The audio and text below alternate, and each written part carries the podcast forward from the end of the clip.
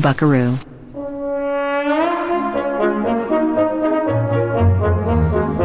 Holiday.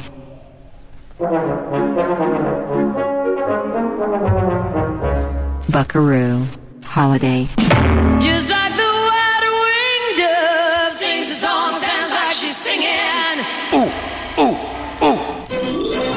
Welcome to Buckaroo Holiday, where we are reimagining the entertainment possibilities of Officer Gunther Toody, shifting this comic resource to a less problematic context the post hippie bleatings of Stevie Nicks. And that's just for starters. Come along with me on a musical journey that'll help you unwind, make you smile, and maybe, just maybe, make you think. just kidding. There's a holdup in the Bronx. Brooklyn's broken out in fights. There's a traffic jam in Harlem that's backed up to Jackson Heights. There's a scout troop short a child. Cruise ships do I know wild. Car 54, where are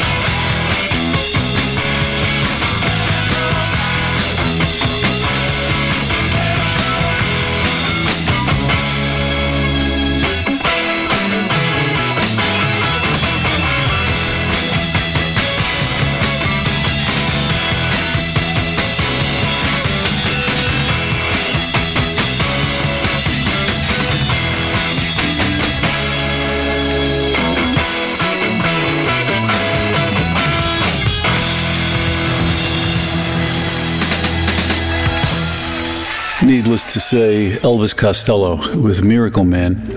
That was a live version of the song. It was the B side of the Alison single in the US. And I think it's far superior to the version of it that was on his first album. Just has a lot more oomph, I think. Before that, we had uh, Kenny Graham and his Satellites. Kenny Graham was a British jazz musician who, in the early 50s, did this album, which was a tribute to the New York eccentric personality, composer, poet, Moondog. One side of this album was Moondog compositions, the other side were pieces inspired by Moondog and his aura. I knew him. Um my brother Bobby used to bring me to, what was it, 57th Street or 52nd Street, somewhere up there where Moondog stood on the corner. He was this old, I thought ancient, but I guess he was pretty young at the time. Blind guy with a long white beard and dressed like a Viking stood on the corner. And uh, it was frightening. I mean, he scared the hell out of me, but I was excited by him and looked forward to seeing him. Spoke to him a few times, and he was uh, very friendly. He gave me some poetry. I think it was mimeographed sheets that he gave me, and unfortunately, they're long gone. I lost them a long time ago. But I had no idea that uh, Moondog was this celebrated New York personality and this composer. Even at that time when I met him, he was, uh, I think, doing pieces for Columbia, these orchestral pieces, but he'd been known for a long time. I really was just interested in Vikings, and I used to talk to him about uh, Viking mythology and history. He's a real nice guy, and he was part of a New York that uh, I consider myself very lucky to have known because it is long gone. And they're even killing its ghosts right now. And here I am thinking about it. Um, this is a guy who knew Charlie Parker. You know, he stood on that same street back when all those guys were playing. Pretty, pretty amazing to think about it. Shows how old I really am. But anyway, Kenny Graham and his satellites from the Suncat Suite piece was called Sunday. And Kenny Graham, an interesting musician, had a band called the Afro Cubists also, which was a real adventurous combo. I'll, I'll play some more of that stuff in the future. Just as I had promised a long time ago to play something from Manfred Mann's Chapter 3, this was the band that he had between the early pop records. Well, he had a few early, he had so many phases. Like he had the first doo wah diddy diddy section of his career, and then this psychedelic pop period then this chapter three, which was a fusion jazz kind of a trip they were on. After which he went to the Manfred Mann's Earth Band, who had all those hits in the 70s. And that was a morose little number called Where Am I Going, written by Mike Hugg, who had been with Manfred Mann since the beginning of the band. And uh, yeah, I didn't want to start on such a downbeat note, but uh, this is a communicative show as well as an entertainment show. And I'm not going to say I don't feel that way a lot of the time, especially these days. But never fear, that's not where this show is headed today. And to shift the emphasis slightly at this point, I would like to thank those of you who actually joined up with the Patreon thing that I mentioned last time. I was very uptight about adding that because I've lost a lot of listeners because of uh, politics stuff. And I'm not saying that to raise any hackles, God knows. I don't see where people can't disagree on politics and not still support each other and like each other and listen to each other and communicate with each other. I just don't understand it. If I make comments, I think I'm pretty low key about it, and I try to do it in a spirit of humor. And I generally comment on the way people comment. If anybody has followed the stuff I've posted on Facebook and said here, and it has more to do with uh, how people respond around these issues than the issues themselves. And I, I don't get why people are so out of their fucking minds these days, but they are, and that's that. I look to gauge the show sometimes by reactions, and Facebook was useful because there were people who would listen every week and comment explicitly about the show. They'd go through all the things they liked, maybe mention a few things they didn't like, make requests, add information that I might have neglected, etc. And it was really great. It felt like uh, a dialogue. So when people abruptly vanish from that dialogue, you have to conclude there's a reason for it. And, um, you know, these days, uh, lifelong friendships are being split apart, uh, family relationships are being split apart because of all this shit. And it's a crisis like nothing I've ever seen before. It's too huge to comment on right now. But it's happened here, you know, and uh, a lot of people are gone. And they're not going to come back because, um, you know, as far as I'm concerned, relationships that are that flimsy um, are not worth trying to restore. So they're as gone as New York. But be that as it may, I'm less concerned with the consequences of people's sense of self importance and uh, outrage than I am about the impression it gives people when I'm trying to plug this Patreon thing I started. First thing is like a money grubbing thing. You know, people think, oh, here we go. You know, he's got his cup out. And, you know, fine, you feel that way. That's, you're entitled. I, I don't know. Ain't what it is, but so be it. But there's a more important thing that crosses my mind is that people might feel awkward if they haven't joined up with the Patreon thing, and they might not comment anymore or or hit the little like button. but that's ridiculous because, you know, this show is a free show and I, I do it at my own expense. And the Patreon thing is really just a way to give a method for people who feel like they want to support the things I do. It's a donation, doesn't have anything to do with the show. The show was and will remain a free gift. It's a hobby of mine and it's something that I share with friends. That's all it is. If any friends want to get in on the Patreon thing, I'm very grateful. And some of you have. And um, for those people, I am kind of excited to be preparing special programs as a thanks, a little lagniappe, a little bonus. And that'll start as soon as I can figure out how you direct those specific limited podcast to people. I'm sure it's pretty simple. And there are also going to be premiums and things like that and giveaways because I have friends who are loyal friends of the show who are contributing those ideas and products, even. But the main thing will be these special shows. And these will be shorter shows that are probably focused on one topic or one thing. Uh, you'll see. It's uh, it's going to be cool, but it's not going to affect this. I'm still going to keep to the same schedule as this. And if, and if you like the show somewhat, but not enough to want to throw your two dollars, three dollars in every month, then fine, enjoy freely. You know. And if you want to comment on it, you're still free to comment anytime you want. And if you don't like the what you think my politics are, hmm, good luck processing that. it's uh, not my problem.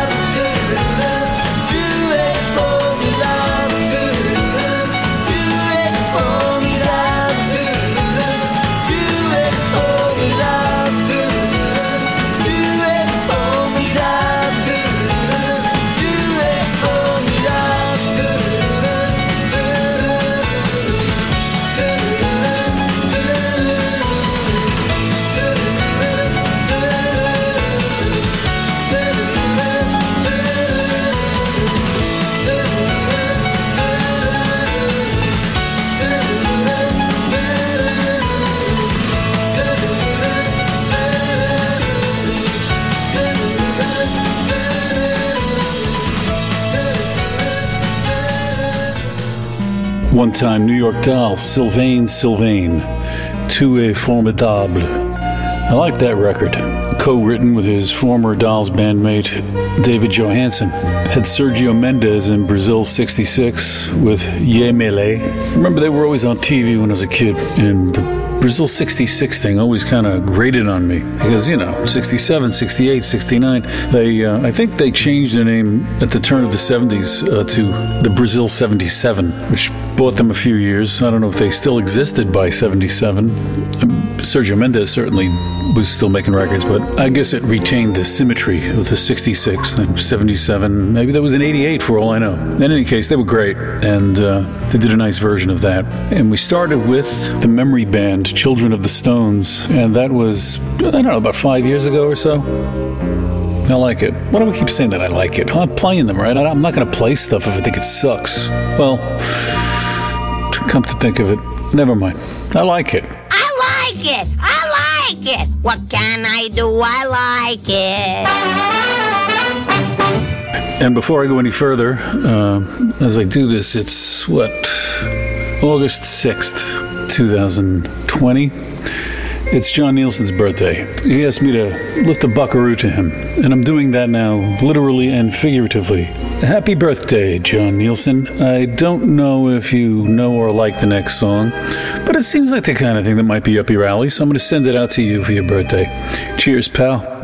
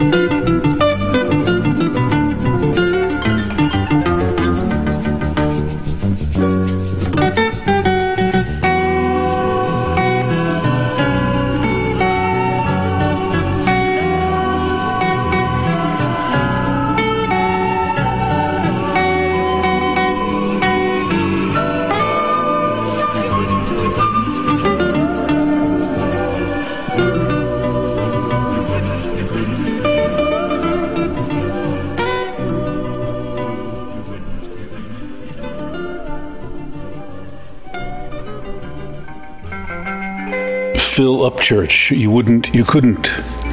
Come to think of it now, you wouldn't, you couldn't fill up church because you'd get arrested. But anyway, Phil cut that in '69. Another one of those great records from a uh, cadet concept label. Earlier on in the '60s, he had a hit with "You Can't Sit Down." Prior to that, we had the Pink Floyd with Syd Barrett doing "In the Beechwoods," one of those unreleased legendary tracks that uh, was put together on an exhaustive box that I can thank Colin Gibbons for getting to me. Colin's my connection for Rare Syd. Many other things besides. Hey, Colin, hope you're well over in the UK. Sure would love to lift a dram with Colin and Jeff over there. It's been a long time, long time. Speaking of 1967 and uh, psychedelia, we heard at first the Baroques, Mary Jane. It's a real cult favorite. And again, it goes out to John. Happy birthday, man. Ooh, listen.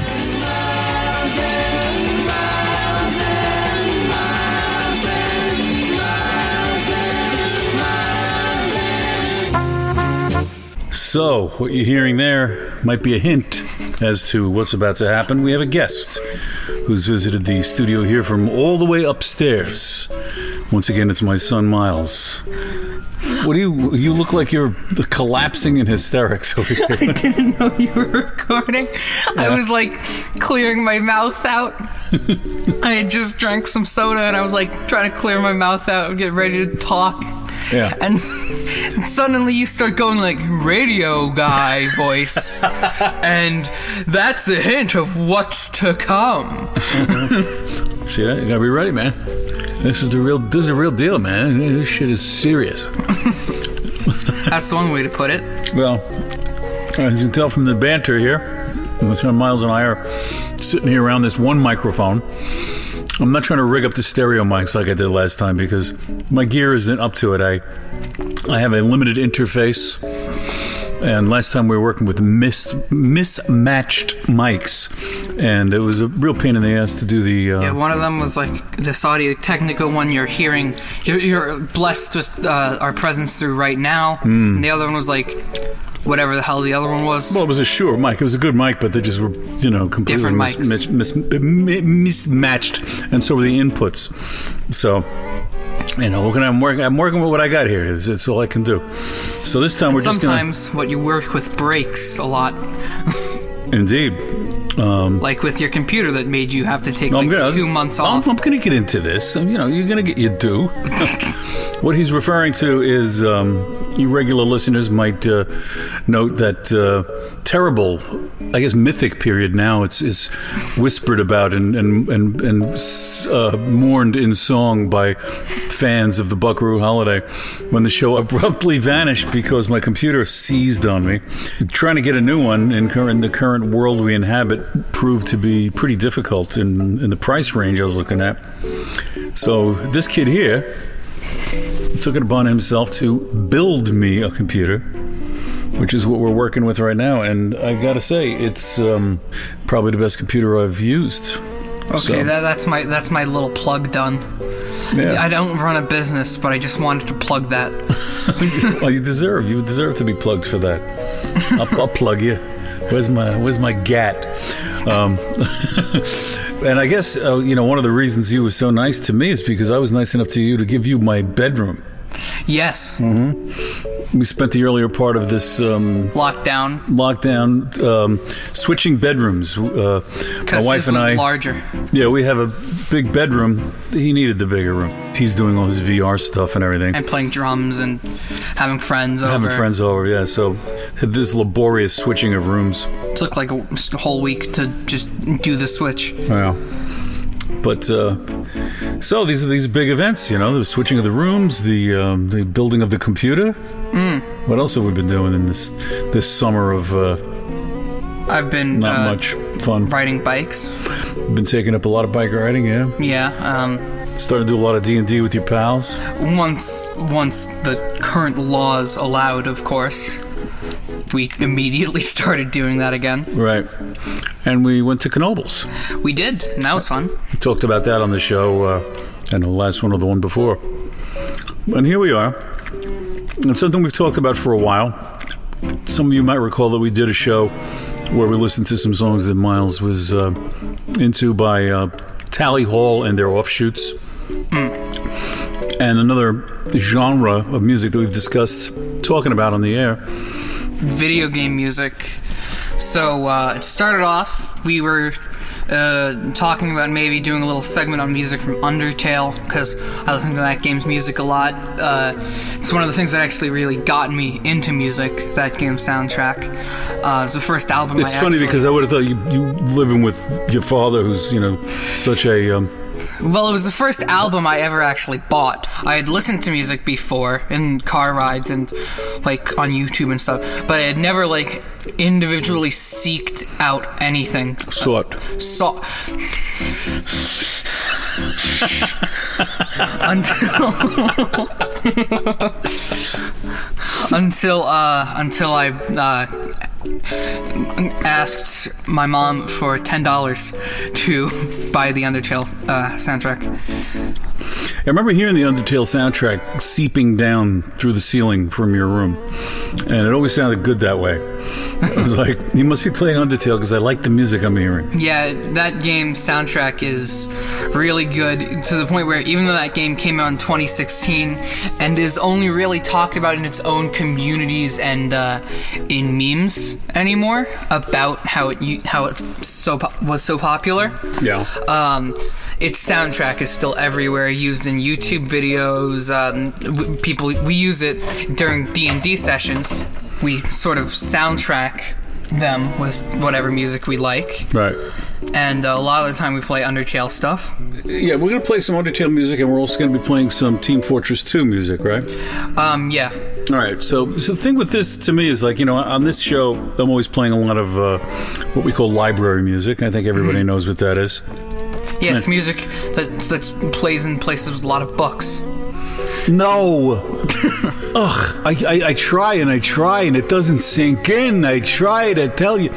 Um, yeah, so we all know what library music is. We use a lot of it on the show.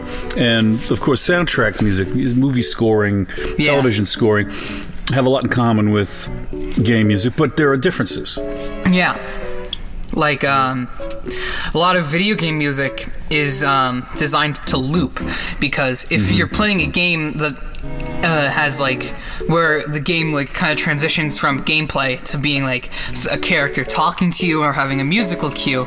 You might stay on the screen where they say like oh blah blah blah blah blah shoot the guy for like an hour or something Right. um, you might be playing at your own pace. You might be progressing through levels slowly. So the music, a lot of the time, is designed to loop onto itself seamlessly, so you can listen to it technically for hours on end without hearing a cut. Even though no one would do that because you would lose your mind. Right, but you listen to it outside. Like you actually have these LP records of these scores. Yeah, I actually have an LP record of both things we're gonna play today. So I'm wondering if you. Um, if you listen to this music outside of in the gameplay, you're just listening to it casually. uh, Does your mind go to the gameplay, or is it like just another experience? Like you know, like when I listen to the soundtrack from uh, To Kill a Mockingbird, I'm enjoying the music as music. I'm not thinking about Gregory Peck. you know, so when you're playing when you're playing this music, since it is designed for a function to like loop and to be modular like that, can you listen to it just as music? Um, I definitely can. It depends a lot, actually, on who is making the game. Um, but I'll I'll simplify that and talk about that in a minute. But I feel like the, if I first like finish a very emotionally charged video game, like with Undertale, that game has like a very even though it's like jokingly told and all that stuff, and it's a video game. Um, it's uh, it has a very serious and impactful plot, uh, really expertly crafted um, by the game's creator Toby Fox, who also composed all the music. So the music kind of coincides with the gameplay and the story in a way where the first like few times I actually listened to the game's whole soundtrack, I like remembered the moments in the game. Now I just listen to it as, oh yeah, that's the, the music that happens to be from that game. But if I play a very emotionally charged game, the first time I listen to the music, I'm definitely thinking, um, oh yeah, this is when that played. Right, you're kind of reliving it. Yeah. Also, video game music can serve many different purposes. There's like exciting stuff, like you know, action pieces and like high octane, like violins going off in the background. But there's also just ambience. Like musical ambience, um, kind of like elevator music. Right. Um, you, you're not really meant to pay attention to it yeah. Um, that doesn't really have any impact. So a good example for that would be Minecraft. Minecraft's music comes and goes randomly, so you hear it whenever you might be um, fighting monsters or like digging a really big hole because you were bored. Um, so. It, it can mean completely different things. So that music you can just listen to, and it doesn't really have any impact. But if it's meant to be impactful, you often remember the set moments. Yeah, well, a lot of times I find when you zoom in on music that's meant to be neutral and not foregrounded, it reveals things that you don't expect. There, there's a lot of uh, richness in music that's actually meant to be completely bland and not call attention to itself. Oh yeah. Eno, Brian Eno got into that whole idea, and um, earlier Erik Satie did uh, as well. The other thing now um, about games, we're going to get to something right away because we've been talking a bit, um, but that's okay. It's what we're here for, right? Yeah, here- we're, we're, here- we're, we're, we're, we're this talk show. it's a talking segment of a Of a- of a show of a show of a that- music show. Okay, So it's a music show with it, with some talking, and that's what we're doing. We're talking Yeah. about music.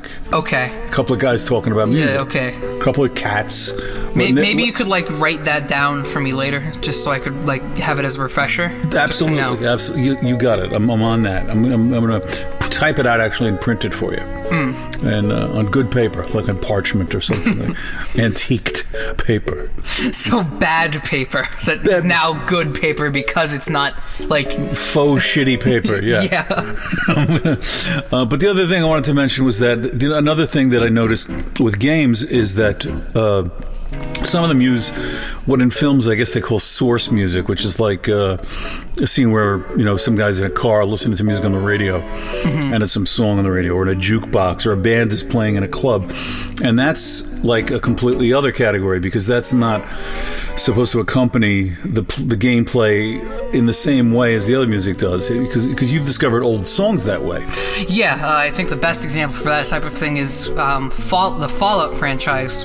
And that franchise story stuff leads to a thing where it makes sense that like old swing music and music from like like really even like really old stuff like 30s to like 60s like type of music um, is what you listen to. And it, you can listen to that or like generic ambience as you're exploring the radioactive wastes of the game. But i find it a lot more fun to be listening to uh, i don't want to set the world on fire while literally walking through a nuclear holocaust so but yeah, so you can discover a lot of fun stuff that through that way, and a lot of games have things like that. So, all right, we should listen to some stuff. Uh, what do you want to get started with? Um, how about Rocket Jump Waltz? Rocket Jump Waltz. Which is from Team Fortress 2, one of the trailers, because the game actually doesn't play the music in it, it just plays it during the trailers. Cool, let's go.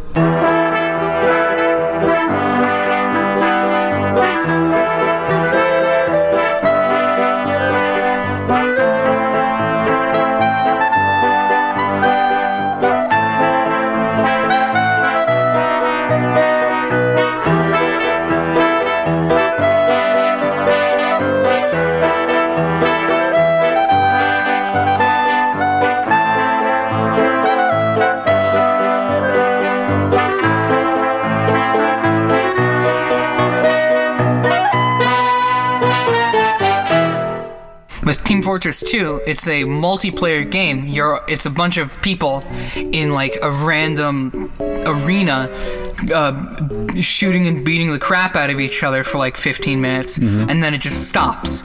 So there like you can't really fit me- fitting music into that cuz you never know how something's going to play out. Like you could have a bunch of like just like people trying to sneak around and be stupid or just like a complete bloodbath in the middle of everything. Kind of like a peaceful protest.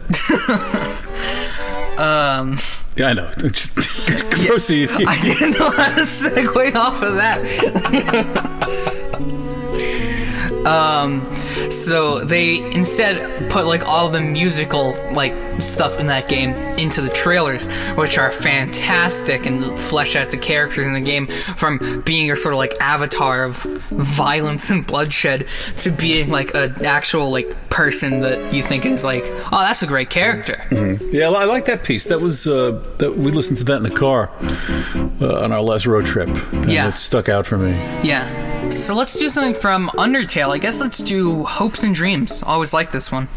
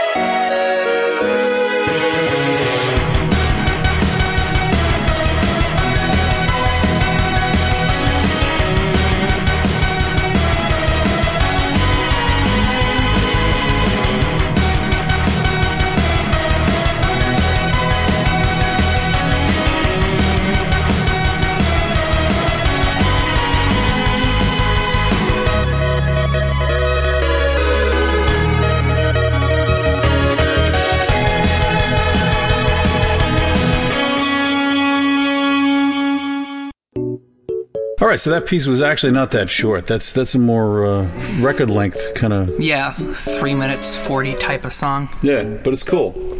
I like the opening has a real Copland feel, and Copland is a big friend of ours on the Buckaroo Holiday. Even gave us our name Wow. and our theme. Wow. Yeah. Wow. Oh yeah. Wow. So, uh, I'm just realizing that we uh, chatted for quite a while before we even got to the music today, Yeah. and um, it's a big chunk of show we ate up there. Sorry. Well, it's, not, it's probably me. It's not. It's me more than you. Um, Well, I was also saying sorry to the microphone and Oh. whoever's down this wire and somewhere else. no, no, I know that, but you they don't they don't they don't need your apology because you've been perfectly fine. I've been. I'm the one with the logorrhea.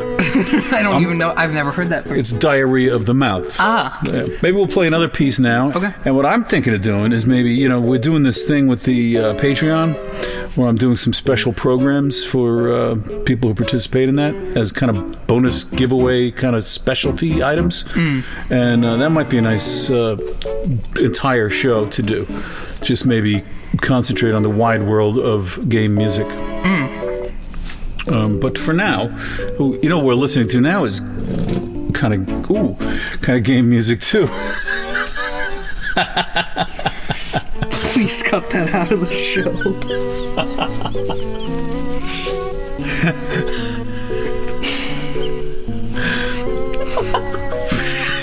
Fucking asshole. So, uh, what was the first? What was the first gaming system you owned? Well, the first I was given was a Wii, but I had some games before that. And what are we hearing Um, behind us right now? something from the Wii. I don't know which one you've chosen yet.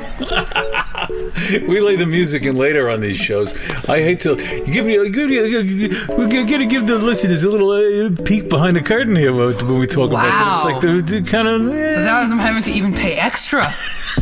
I don't want to decrease from the magic, the magic of the Buckaroo Holiday, letting on. But we're just kind of talking here, you know. When, when we're done with this, you know, I'll chop out some of the ams and ums and, and maybe the farts, maybe, maybe, and um, and then I'll lay the music in behind, you know, this conversation, and it will be music from Wii, the Wii game. Yeah. All right, let's finish off with this section with one more piece. And what would you recommend? Um, Fresh as um. I've never had to do more than two on a show. My laziness is your star turn. Both things we've done were primarily computer games. Yeah. So let's go with something more Nintendo like. Oh, So, it's a little eight-bit action. yeah, or 16 or 64 or 32. But you know they've- Yeah, Just- they've always been there. Um, so how about the Great Fairy Fountain from The Legend of Zelda? The Great Fairy Fountain from The Legend of Zelda.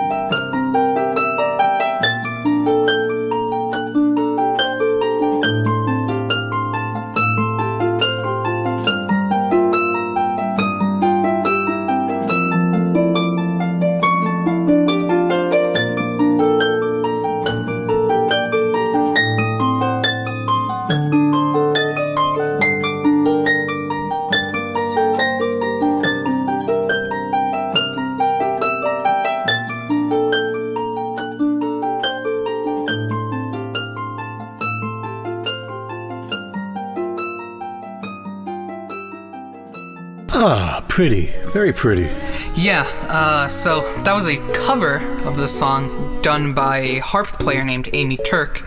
Um, there's a million different versions of this song online, but I personally like the sound of it played on an actual harp as opposed to a digital one in the game. And that's how it is in the game. It's uh, just this plain harp sound. Um, yes, in some games there's other instruments added, some percussion. Um, there's a million different Zelda games and a million different versions of it, so it, you could play versions of the Great Fairy Fountain and make two shows out of it, and just that. So we were talking before, and we won't do this now, but uh, you were talking about a specific kind of motif that uh, goes through, uh, was it Team Fortress 2? Undertale. An Undertale that gets reused a number of times. It's sort of like da da da in West Side Story. Yeah. How that's repeated all over again. Mm-hmm. The violin at the beginning of the Undertale song we played is that motif. There's a bunch of songs where it plays. Uh, so I'd like to explore that a little bit because that's kind of cool to me to to listen to that. You, the, the way different composers will uh, take the same exact piece of raw material and completely reconfigure it for different uses. That's always an interesting s thing to study. So uh, we, we'll we'll pursue that next time. Yes. Anything else you need to add before we end this segment of the Buckaroo Holiday Show? Um, I had something I was going to say and I forgot it. Oh. Oh. If it comes back to you, uh, we can you, we can bring you back in just to for you. To, Oh, it just came back to me. oh, okay. So that song plays during uh, when you're in the Great Fairy Fountain. And that's why, even though it's an action game, The Legend of Zelda, it's a very peaceful and calming song. Because the Great Fairy Fountain is always a place of rest in those games. It's a place where you can stop and it's free of monsters and enemies, and you can just heal up and relax and listen to the nice music. So it's not any triumphant, heroic tunes like everything Right. else in the Zelda games. And that's a very useful thing. We could all use that in this day and age a place of respite, refuge, and a chance to recharge our batteries. So I think I, I recommend everybody listen to that little harp piece in, on a loop. There's 10 hour long versions of it on YouTube. Wow.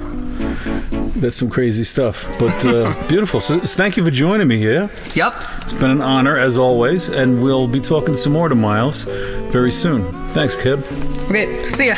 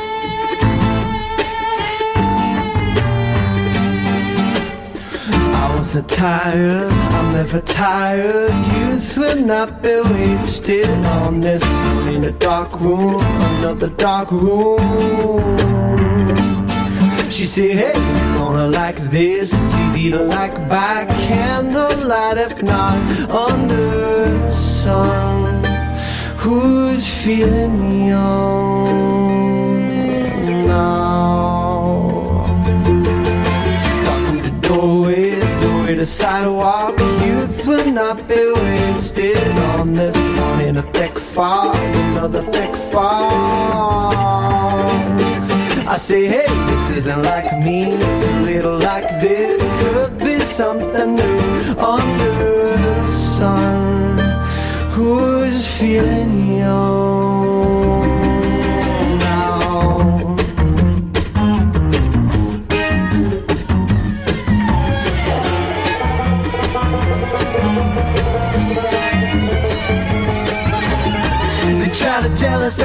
we try to listen.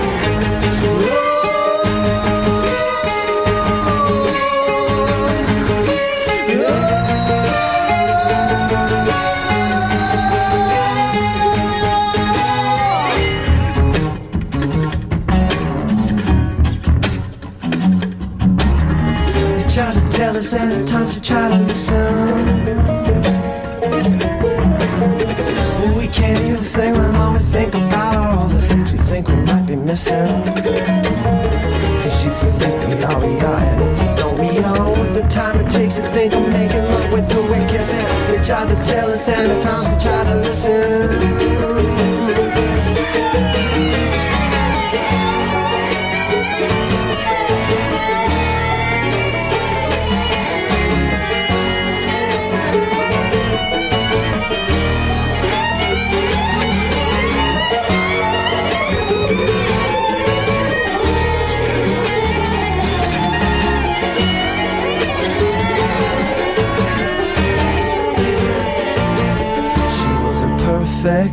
Nobody's perfect. Gray hair ain't a crown of wisdom. When you're a young man, so you're an old man.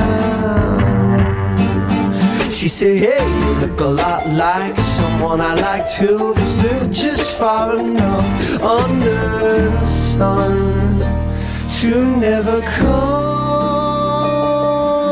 down. Who's feeling tell us, and at times we try to listen. But we can't hear a thing when all we think about are all the things we think we might be missing. Cause if we think we are, we are, and if we don't, we aren't Worth the time it takes to think of making love with who we're kissing. You try to tell us, and at times we try to listen. You try to tell us, and at times we try to listen. You try to tell us, and at times we try to listen.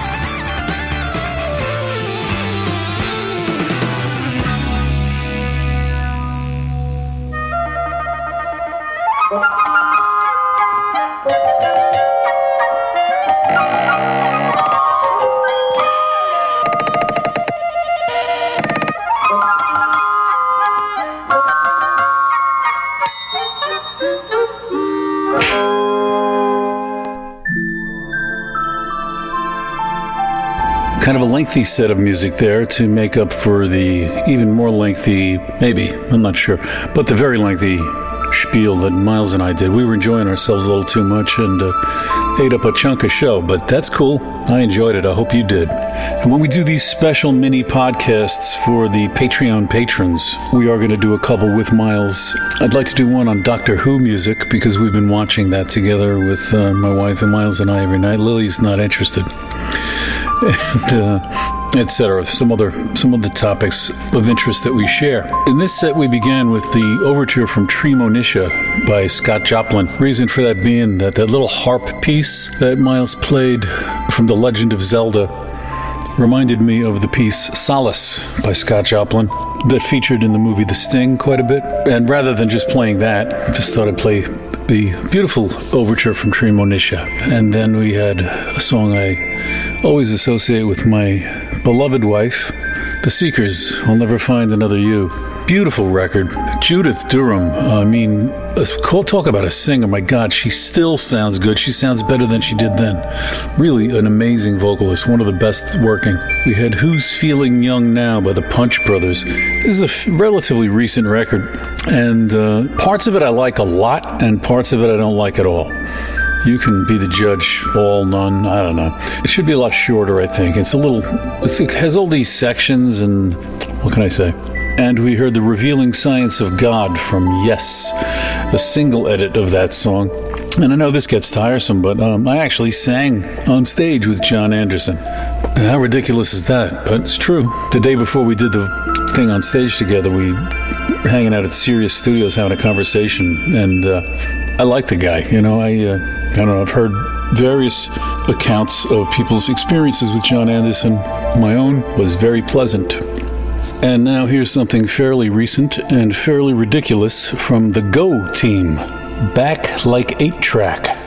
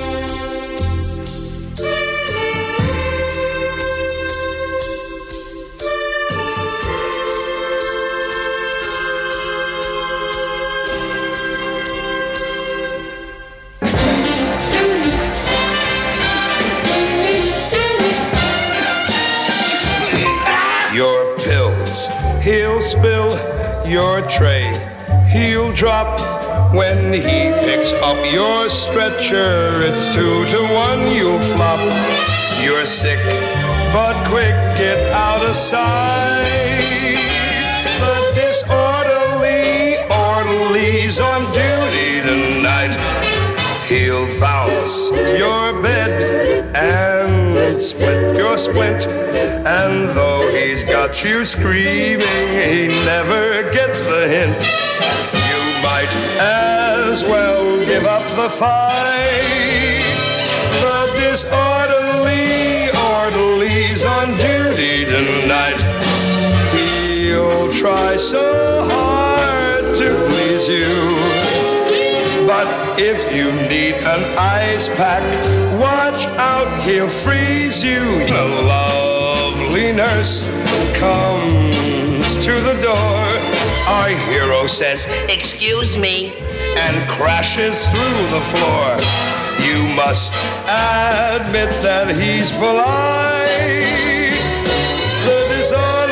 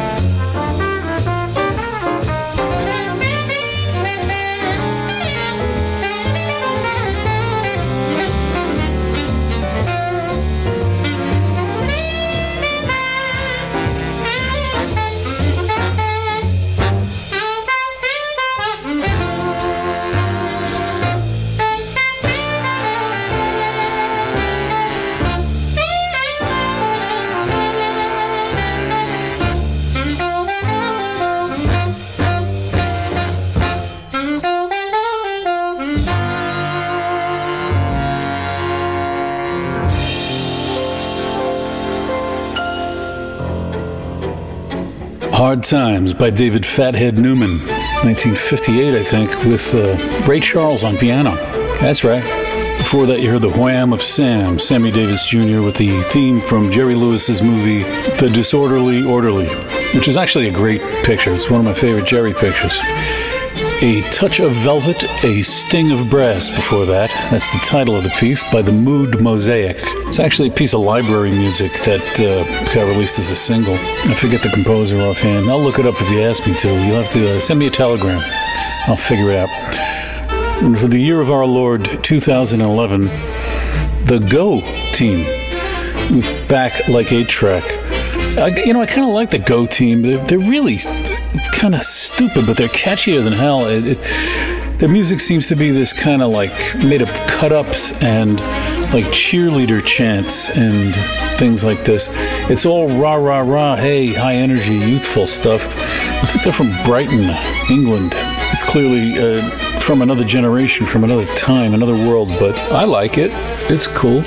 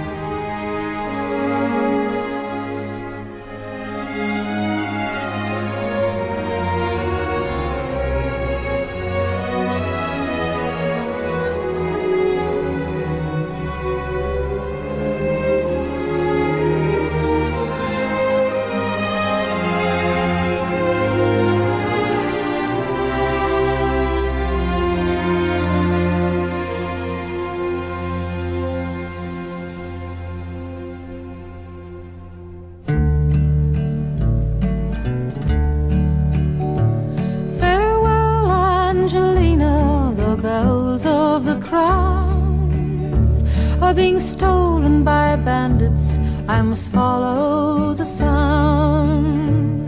The triangle tingles and the trumpets play slow.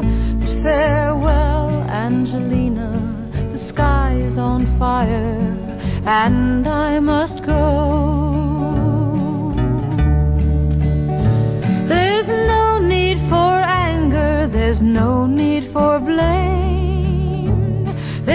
nothing to prove, everything's still the same. Just a table standing empty by the edge of the sea means farewell, Angelina.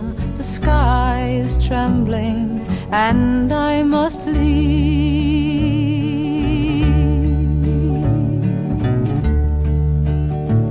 The jack and the queen have forsake the courtyard. Fifty-two gypsies now file past the guards. In the space where the deuce and the ace once ran wild. Farewell, Angelina, the sky is falling. I'll see you in a while. See the cross-eyed pirates sit perched in the sun, shooting tin cans with a sawed-off shotgun. And the neighbors they clap and they cheer with each blast. But farewell, Angelina, the sky's changing color, and I must leave fast.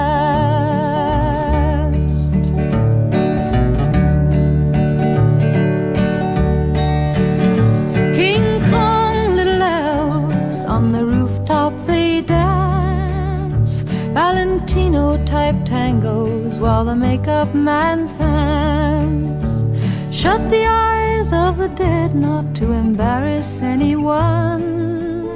But farewell, Angelina, the sky is embarrassed and I must be gone.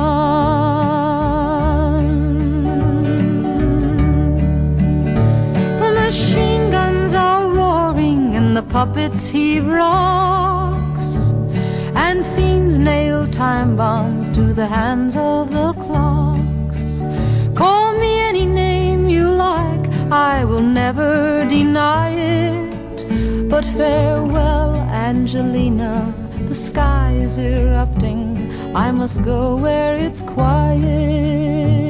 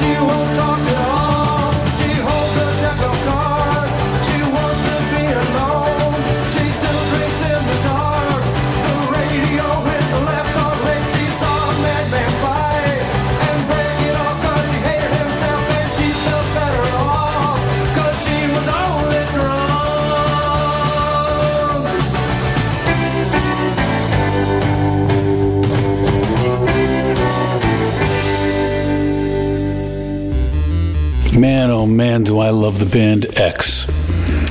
That was Poor Girl from the album More Fun in the New World, which I think was the last great X album. But uh, there were a lot of great songs after that, and all the albums before that were just incredible. I have a few stories related to X, but um, I've been doing a lot enough of this name dropping recently. I don't know why. It's I, it's it's kind of surprising me when I play these songs and it occurs to me that I've had an encounter with this one or that one. But uh, I'm not going to bore you with it this time. But poor girl, I sang it countless times when we were in the Skells. That was a real standby of ours. Before that, it was a Bob Dylan song, Farewell Angelina, sung by Joan Baez, an album my brother used to play a lot, and that song always stuck with me. Beautiful, beautiful song. And we started the set with Bethlehem Down, a song by the English composer Peter Warlock, arranged for string orchestra. It's really a Christmas carol, sort of. His real name is Philip Heseltine. He called himself Peter Warlock because he uh, had a kind of double life. He was into Satanism and all this kind of stuff. He was also a scholar of ancient English music and his academic career concerned that. His compositional career, which wasn't terribly prolific, was where he used the Peter Warlock name. And his stuff has that beautiful combination of 20th century harmony voicings and old English melodicism and Renaissance, I don't know, funk, mothballs, I don't know. But he was a decadent, sort of like our friend Percy Grainger. I don't know what it is about these guys. Probably knew each other. you wouldn't put it past them. You know. His most well known work and my favorite of his outside of his songs is a piece called Capriole Suite. I recommend checking that one out. Beautiful, beautiful work. He ended up sticking his head in an oven. That was the end of Peter Warlock.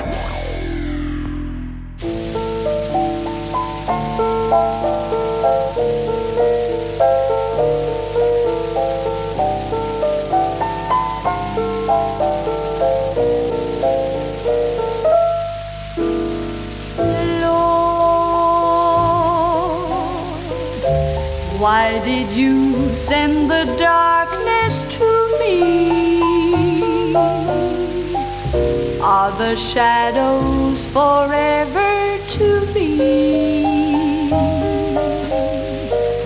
Where's the light I'm longing to see?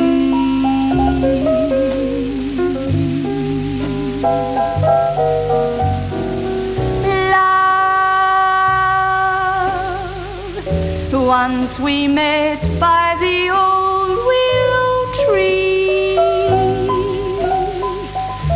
Now you've gone and left nothing to me. Nothing but a sweet memory.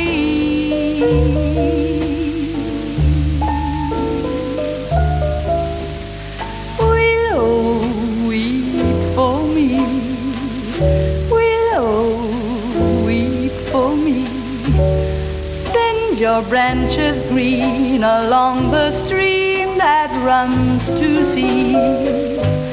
Listen to my plea. Listen, willow, and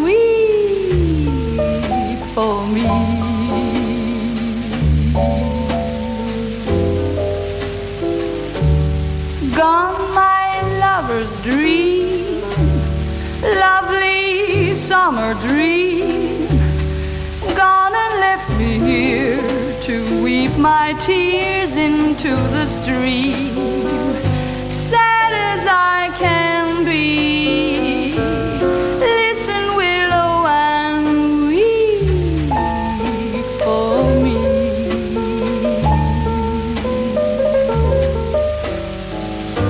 Whisper to the wind and say that love has sinned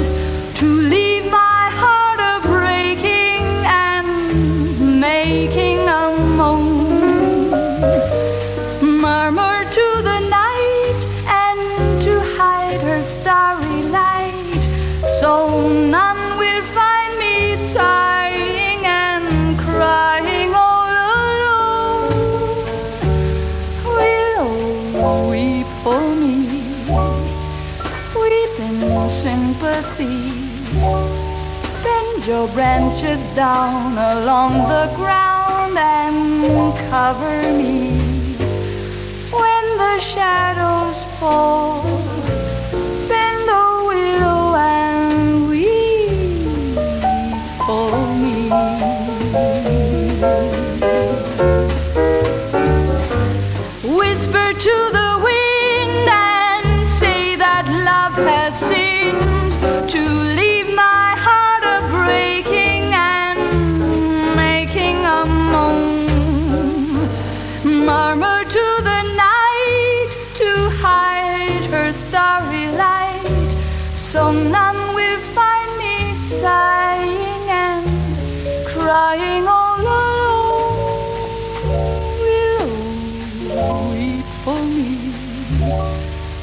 in sympathy.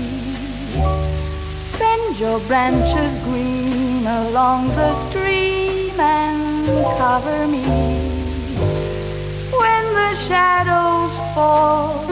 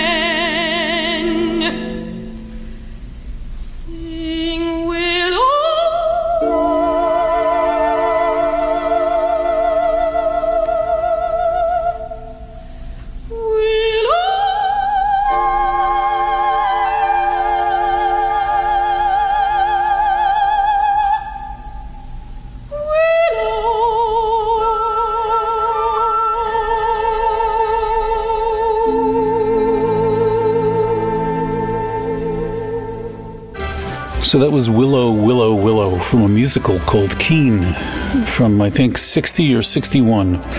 Unsuccessful musical about a Shakespearean actor of the 19th century.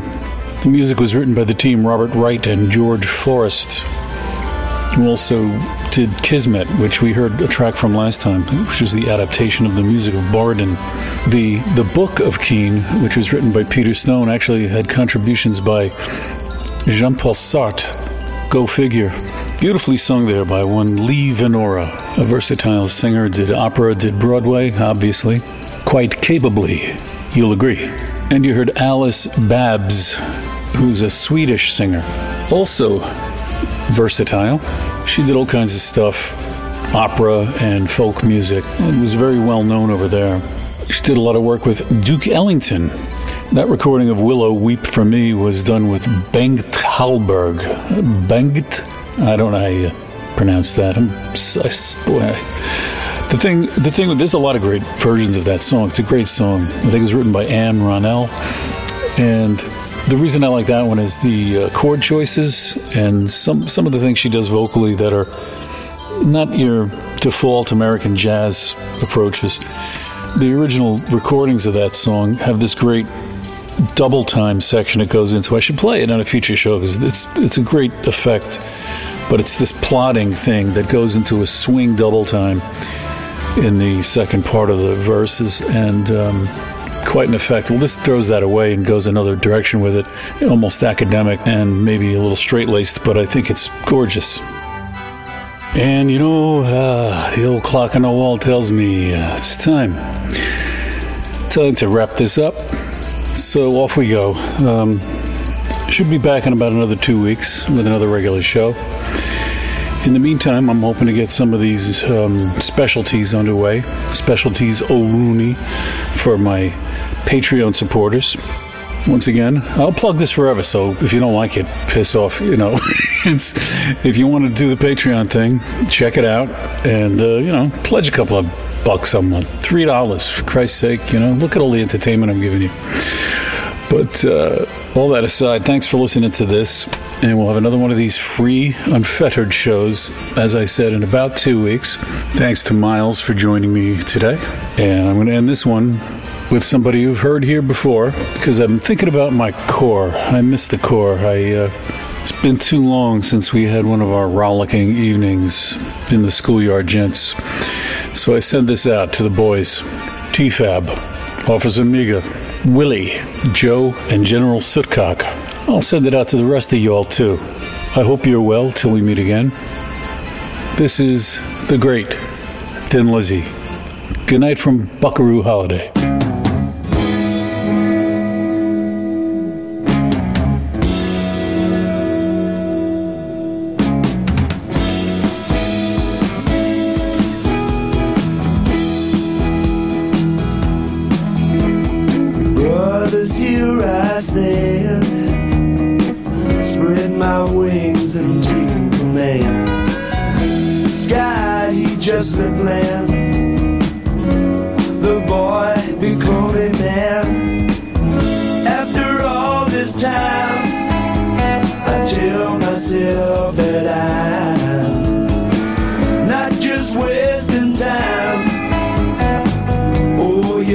I'm not that way inclined.